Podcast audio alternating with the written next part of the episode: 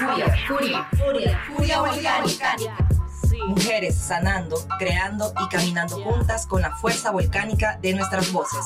Producido por Volcánicas, una colectiva feminista centroamericana y del Caribe, integrada por mujeres migrantes y exiliadas organizadas desde Costa Rica. Y Managua Furiosa, una plataforma digital que promueve espacios online y offline para jóvenes en la región.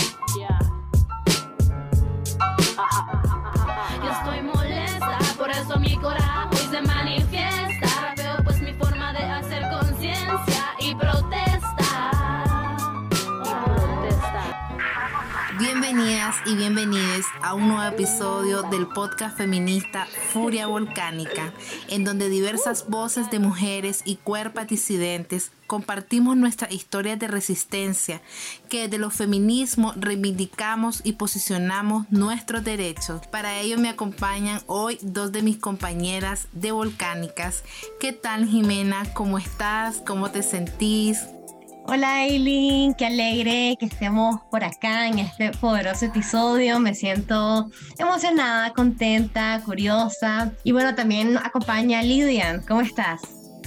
Hola chicas, hola Hayley y Jimena. Qué alegría estar acá con ustedes para conversar hoy. Eh, yo me siento contenta y bastante emocionada por la invitada que tenemos. ¿Y ustedes, chavalas, cómo andan? Más que contenta, súper curiosa de, de, de, saber más y reflexionar e indagar más justamente con el tema y con la invitada que tenemos hoy. Entonces comparto también la alegría que expresaba Jimena y vos también, Lidia.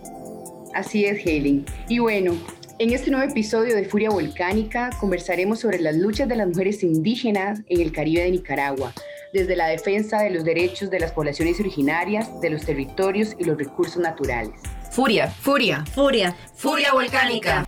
Hoy nos acompaña Lottie Cunningham, mujer indígena, misquita, defensora de los derechos indígenas y ambientalistas, presidenta del Centro de la Justicia y Derechos Humanos de la Costa Atlántica de Nicaragua, CEJUCAM, y recientemente en octubre del año 2020 fue galardonada del Right Livelihood Award 2020, también conocido como Premio Nobel Alternativo, por su gran trabajo en la defensa de las poblaciones indígenas y afrodescendientes de los, y de los recursos naturales durante muchos años. Así que bienvenida a Furia Volcánica, Loti.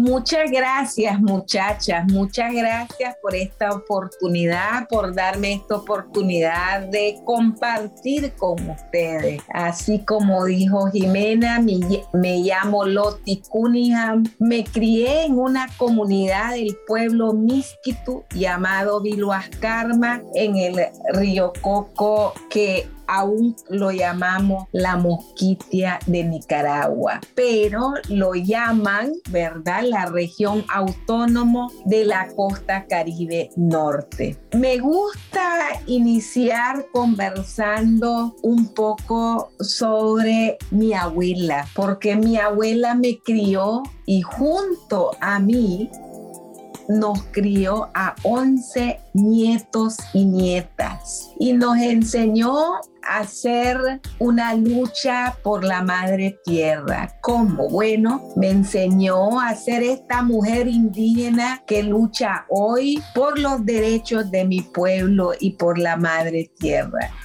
Cuando era pequeña, yo solía escuchar a mi abuela hablar con los árboles, hablar con los animales. Cuando los árboles no daban fruta, ella se les acercaba a hablar con el árbol y le diría al árbol que él vino a la tierra para proveer fruta y que él debe proveer fruta. Mi abuela pasaría todos sus años protegiendo ese árbol, regándolo con agua limpia y poniéndole abono orgánico para que el árbol nos diera fruta. Ella nos enseñó a dar a los árboles y los árboles nos darían a nosotros. Como pueblos indígenas y mujer indígena, esto es lo que creemos, sobre todo con la naturaleza. Hola Loti, para nosotras es un honor tenerte hoy aquí y empezamos esta entrevista con esa hermosa reflexión sobre la importancia del cuidado de nuestras semillas, de regar nuestros recursos, de regar nuestra raíz. Y bueno, y con esto me gustaría preguntarte para ustedes, su sentir, ¿cómo es ser una mujer indígena en el Caribe de Nicaragua? Bueno, yo quisiera decirle primero el sentir nuestro como mujeres indígenas ha sido bastante complejo debido que nosotras, primero por ser eh, mujer, segundo por ser excluida socialmente, históricamente, desde la colonización externa y la colonización interna con la que vivimos hoy nosotras por el mismo sistema del racismo estructural y esa discriminación permanente y por ser indígena, ¿verdad? Así que este, nosotras como mujer hemos tenido que romper con mucha desigualdad que existe, creencia para poder eh, ser parte de la lucha de resistencia para que se oigan las voces de las mujeres indígenas. Wow, reflexionando que realmente me uno a lo que Lidia comentaba, que qué lindo iniciar con esa reflexión, resistir por la vida, por el territorio y reconocer que, o al menos yo reconozco, ¿no? Y ahora como una mujer migrante también, ser que como sociedad o como, como un país entero estamos en deuda realmente con ustedes, con las mujeres que resisten, ¿no? Desde el Caribe de Nicaragua. Yo quisiera preguntarle, Loti, ¿cómo resisten al racismo las mujeres indígenas desde el Caribe de Nicaragua? Para nosotros eh, muchos estudios también que se han realizado por eh, diferentes organizaciones de la costa caribe y personas, se ha dicho, ¿verdad?, que el racismo es un fenómeno que a lo largo de los procesos de colonización y conformación del Estado de Nicaragua sirvió como base ideológica para arrebatar a cada uno de los derechos a los pueblos indígenas y comunidades afrodescendientes, al tiempo que pretendieron integrarlos por la fuerza a una nueva forma de organización social. Y muchas veces a través de una aplicación de políticas discriminatorias eh, nos quitaron y nos siguen quitando nuestros territorios, nuestros recursos naturales y todo lo que tiene que ver con nuestros conocimientos, creencias, valores. A muchos, a muchos este, de los pueblos indígenas le han quitado incluso sus idiomas. Para nosotros, em, esta em, práctica e ideología racista eh, eh, es que las diferentes etnias o pueblos indígenas o culturas em, para ellos implica una inferioridad social y política que se expresa a través de una negación a nuestros derechos humanos como personas, ignorando estas características fundamentales.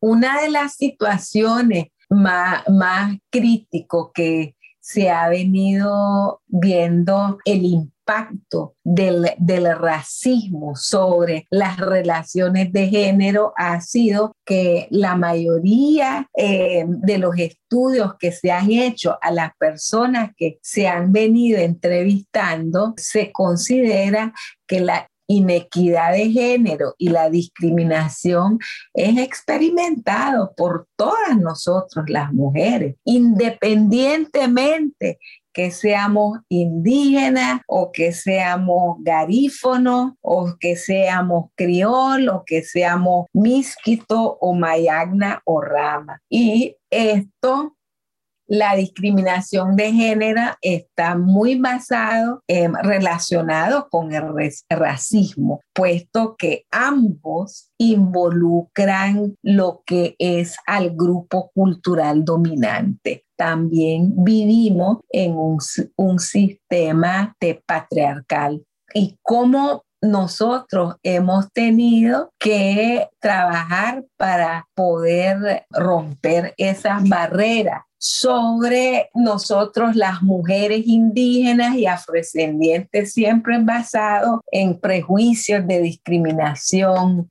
Una de las situaciones eh, más críticas es la falta de acceso a cargos de dirección en distintos niveles del estado de Nicaragua. Hablamos de que en la costa caribe se percibe diferentes niveles en el proceso de la autonomía. Sin embargo, a pesar de que hay algunas mujeres en importantes cargos a su nivel municipal o regional, estas son más excepciones que la regla. Es decir, que las mujeres, aunque tengamos iguales capacidades de liderazgo que los hombres, estos la utilizan a sus colegas femeninas para salir, para salir adelante en sus propias carreras, impidiendo a las mujeres asumir cargos gerenciales importantes. Muchas veces las mujeres que llegan a esos cargos también han tenido un hostigamiento sexual y este hostigamiento sexual o acoso sexual em, lo, lo vemos en todos los niveles. Y las mujeres siempre son o somos presionadas para usar su sexualidad para avanzar en sus carreras. A nivel nacional, hay pocos indígenas y afrodescendientes en cargos de importancia y mucho menos mujeres con tomas de decisiones. Es decir, ahí están, pero con la estructura actual que el deterioro institucional que existe, ustedes saben que eso todo lo que se viene haciendo es por orientaciones y que los poderes no son independientes y es orientado eh, está centralizado el poder en el poder ejecutivo que baja las orientaciones. Así que sí, te podrán decir la gente que hay una participación de mujeres en los diferentes este, niveles, sin embargo, no son tomadores de decisiones. Muchas gracias, Loti. Durante ya casi tres años se ha complicado muchísimo más pues, el panorama político, sobre todo para las organizaciones de sociedad civil. Y es por esto que queremos preguntarte como fundadora y presidenta del Centro de la Justicia y Derechos Humanos de la Costa Atlántica de Nicaragua, CEJUDCAM, que cuáles son esos principales temas que han destacado y trabajado para la promoción de los derechos de las mujeres en la costa caribe. Si nos puedes compartir un poco sobre el impresionante trabajo que han hecho todos estos años. Para nosotros, uno de los trabajos que hemos venido realizando para que las mujeres también tengan estos espacios de una participación plena y efectiva ha sido la lucha para asumir esos cargos y responsabilidades a nivel comunal, como por ejemplo dentro de las autoridades tradicionales en las comunidades indígenas, este, ahora podemos decir que han pasado por un proceso de reestructuración, eh, posteriormente a los años de guerra y las mujeres han podido incidir en algunos casos para ser electas como autoridades tradicional, como es em, lo que nosotros denominamos huista. El huista es el juez comunal, em, que es una autoridad tradicional que vela por la administración de justicia. Sin embargo, eh, eh, juega un, rol porque como indígena nosotros vemos un todo, no, eh, un todo. La, el problema no lo vemos por partes. Así que el juez ve lo, lo, político, lo social y lo cultural y en el administrador de justicia. Es decir, eh, luego tenemos mujeres que han optado a cargos de síndico, que es el administrador de los territorios y, y los recursos naturales. Y también hemos tenido mujeres en, como miembros de consejos de ancianos. Ahora, con la valorización de los conocimientos de las mujeres tradicionalmente han sido también revalorizadas. Es decir, la mujer ha jugado un papel de, transmitir conocimiento de generación y generación y de mantener eso. Y lo vemos también pues a nivel, eh, los otros niveles, tanto el nivel municipal que este es un campo que ya, ha ocupado por muchas mujeres durante muchos años, ¿verdad? Pero que ahora nosotros contamos con mayor mujeres, siempre que eh, tenemos una situación que se vive y eso ha sido por la injerencia de los partidos políticos en, em, en los cargos que, que viene asumiendo. Y esto ha sido una forma también que las mujeres han resistido para cambiar esas prácticas patriarcales este, y estas prácticas patriarcales no solamente prevalece entre la población mestizo, sino que em, nosotros consideramos que es una fuerte ideología machista que persiste también en las comunidades indígenas y afrodescendientes.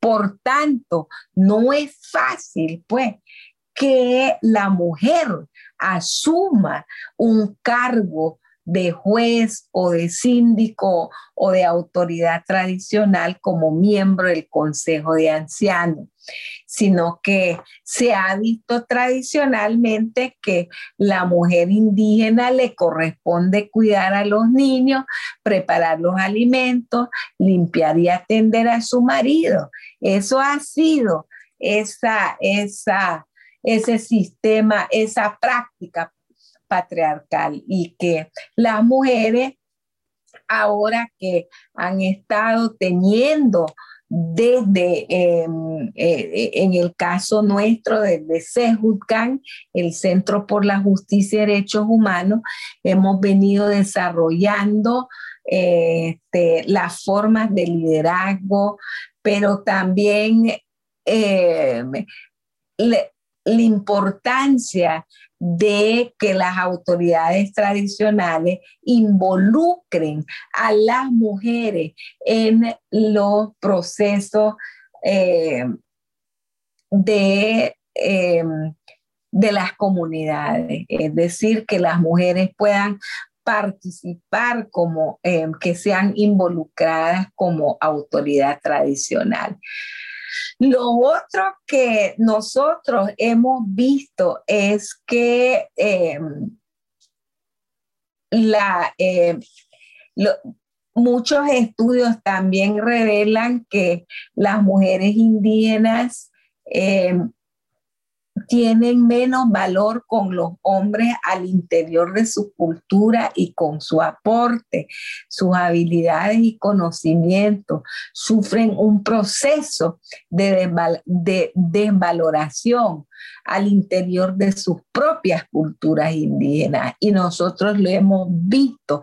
Por tanto, como Sejutcan, hemos venido desarrollando Em, el tema de los derechos humanos individuales, el tema de equidad de género y las nuevas masculinidades, porque ¿qué es lo que nosotros queremos? Nosotros hemos venido tratando de que em, las propias mujeres puedan aumentar su autoestima, ¿verdad? Y que esto esto se puede eh, convertirse en la búsqueda por alcanzar un, estado más propositivo, pues un estado de plenitud que significa, entre otras cosas, vivir en un estado de justicia, vivir en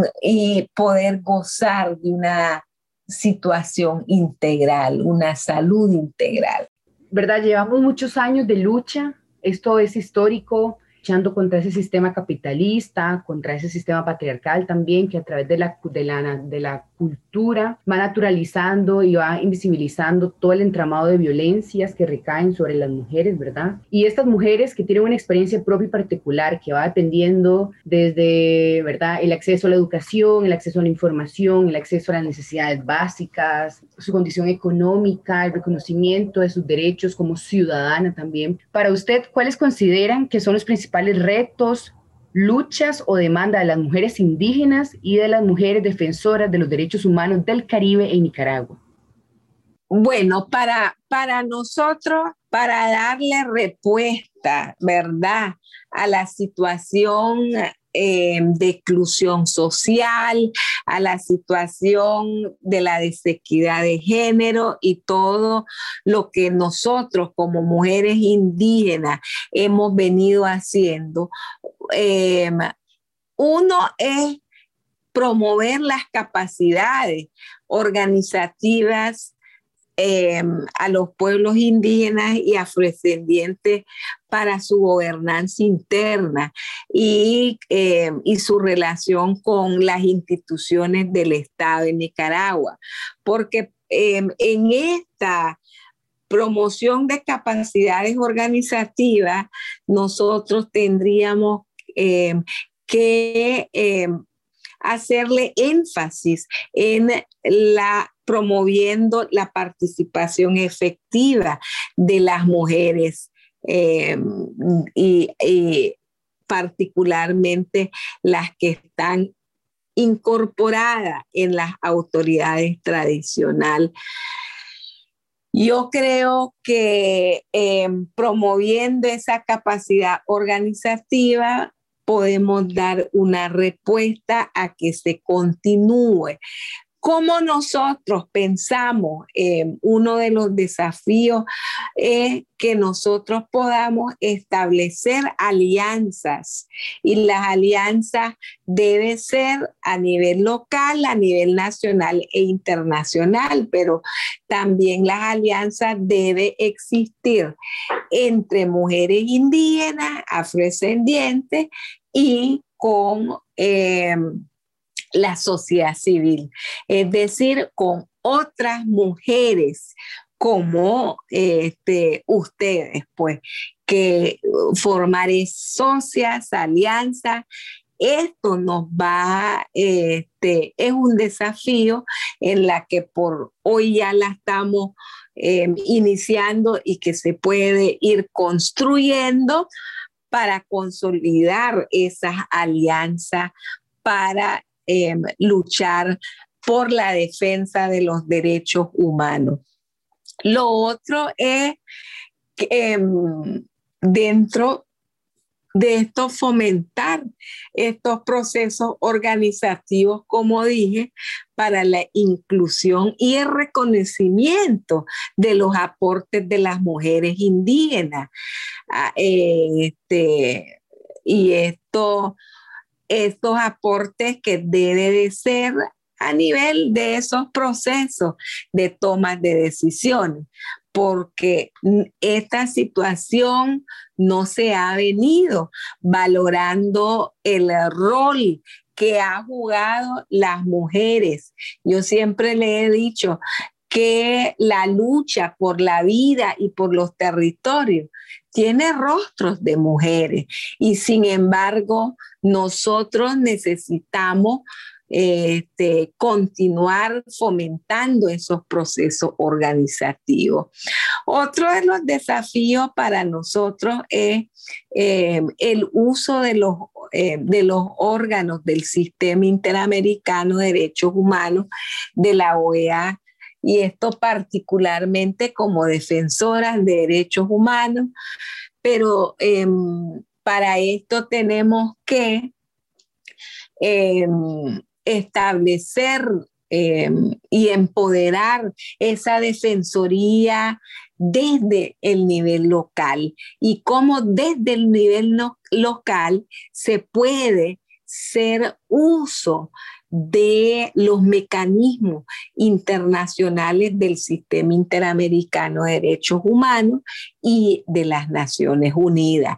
O sea, yo le decía a un grupo de mujeres jóvenes y, un grupo mixto de jóvenes de ambos sexos, de que no necesitas ser abogada para utilizar los mecanismos este, internacionales, para poner, em, hacer un registro de, violación de derechos humanos desde tu comunidad y que ese registro continuo y de forma sistemática de la violación de derechos humanos la podamos nosotros convertir en un informe sombra, por ejemplo, para eh, algún mecanismo de procedimiento especial ante la ONU. Puede ser al relator especial o la relatora especial eh, de violencia contra las mujeres. Puede ser un relator especial sobre este, derechos humanos y medio ambiente. Hay diferentes mecanismos ¿verdad? Que nosotros pudiéramos ocupar. Y lo otro, para concluir, a mí me, me parece que es un desafío muy fundamental, es eh, mantener la visibilización de la situación de los derechos humanos particularmente de las mujeres, este, y que nosotros podamos hacerlo eh, de las mujeres indígenas, las mujeres afrodescendientes, y que puede establecer un informe donde está incluido toda la situación de las mujeres en Nicaragua, pero eh, hacer el énfasis con la cuestión de las mujeres indígenas. Lo otro es que no podemos dejar de hacer algunas campañas sobre los casos de conflictos y violencia producidos por las actividades extractivas, así como la situación forestal eh, y la ganadería que, que tienen un impacto ¿verdad? En los territorios indígenas y afrodescendientes y que esto ha tenido mayor impacto hacia las mujeres y los niños y niñas debido al desplazamiento forzoso y, y la pérdida continua de los territorios y que esto le ha venido a impactar mayormente a la vida de las mujeres. Yo solo quería agregar un testimonio de una mujer que siempre la recuerdo, ¿verdad? Esto tiene que ver con aquellas mujeres indígenas que han sido desplazadas de sus territorios y han tenido que refugiarse en otras comunidades. Han venido despojándolas de sus actividades tradicionales, como es pescar, cazar, recolectar sus plantas medicinales, les han incendiado sus viviendas y sus cultivos y que no pueden ni siquiera ellas obtener agua para el consumo humano ni recoger sus cosechas todo siempre ha sido bajo la amenaza de asesinarlas, herirlas, secuestrarlas y atacarlas sexualmente. Aunque pretendan regresar a sus fuentes de vida tradicional y espiritual, que son sus tierras no han podido por el miedo. Una de ellas eh, me expresaban que por la misma actividad extractiva han tenido sufrir la invasión de muchos colonos armados y organizados y que los colonos, decía ella, no nos permiten acceder a nuestros cultivos, nos cazan como animales salvajes. Hemos abandonado nuestras casas de habitación. Cuando huimos con nuestros niños y niñas, duermen en lodo bajo lluvia. Nos vemos obligados a abandonar nuestras casas. Con lágrimas en sus ojos me decía que me da mucha tristeza que ninguna autoridad nicaragüense se ha dignado siquiera a conversar con nosotras las mujeres indígenas que hemos sido golpeadas y violadas por los colonos. Y siempre recuerdo eso porque ellos, ella termina diciendo que ruedan sus lágrimas y dice, lo único que queremos es vivir en paz. Eso quisiera yo concluir ahí, ¿verdad? Para decir que es una forma de continuar resistiendo, alzando su voz. Tenemos que alzar esas voces de esas mujeres para que no queden en silencio. Y gracias por llevarnos a todas esas como reflexiones, ¿no? En un país como el que se vive o como el que vivimos en Nicaragua, un estado donde no nos garantizan ¿no? la vida de las mujeres y mucho menos para quienes defienden ¿no? su territorio, en el caso de ustedes, las mujeres indígenas de las personas quienes están defendiendo sus territorios, por eso como esa frase, ¿no? que nuestros cuerpos y cuerpas no son territorio de conquista, pero que también nosotras como pertenecemos eh, a esos territorios, también cómo, lo, cómo los defendemos, este en el caso del trabajo que, hace usted y, como toda esa fundación y cada una de, las mujeres jóvenes, ¿no? Que quien están, quienes nos estamos enfrentando eh, a este régimen, a la dictadura, ¿no? en Nicaragua. Igual me sumo a Eileen agradeciéndote Loti por el tiempo, por el espacio, por compartirnos estas importantes reflexiones. Yo rescato mucho esto que comentás sobre seguirnos articulando, ¿no? Entre diversas mujeres, pero también entre diversas organizaciones de mujeres diversas para continuar reflexionando exactamente, seguir tomando conciencia y buscar soluciones juntas, ¿verdad? Desde una mirada interseccional donde el énfasis sea la defensa permanente de nuestros derechos humanos y sobre todo en la defensa de nuestros derechos como mujeres, ¿no? En un país tan conflictivo, honrada de haberte tenido en esta conversación. Esperamos que también a, a quienes nos acompañaron en este episodio y nada, muchísimas gracias por ser esa voz, una de las tantas voces desde la costa caribe para las mujeres desde mi sentir, estoy muy agradecida por, esta conversación, en esos momentos como tener estas conversaciones para ir encontrando esas formas de cuidarnos y de seguir resistiendo. Así que muchísimas gracias chicas. Furia, furia, furia, furia volcánica. Nos despedimos recordándoles que todos nuestros episodios se encuentran disponibles a través de las plataformas de Anchor, Apple Podcast y Spotify. Y también recuerden seguirnos en nuestras redes sociales como Menamos Furiosas y Volcánicas en Facebook, Instagram, Twitter y YouTube.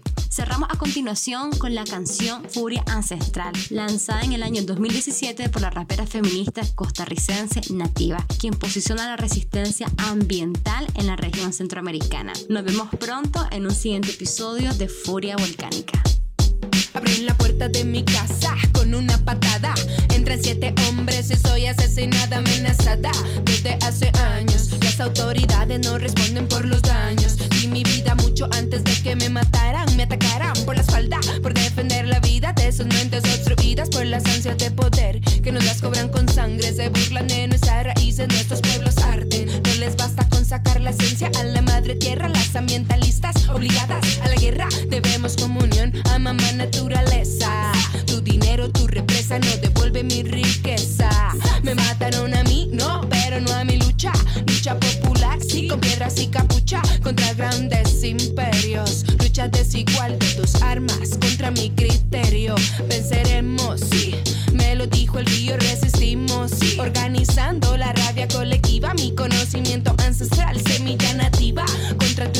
nuestra madre y su autonomía.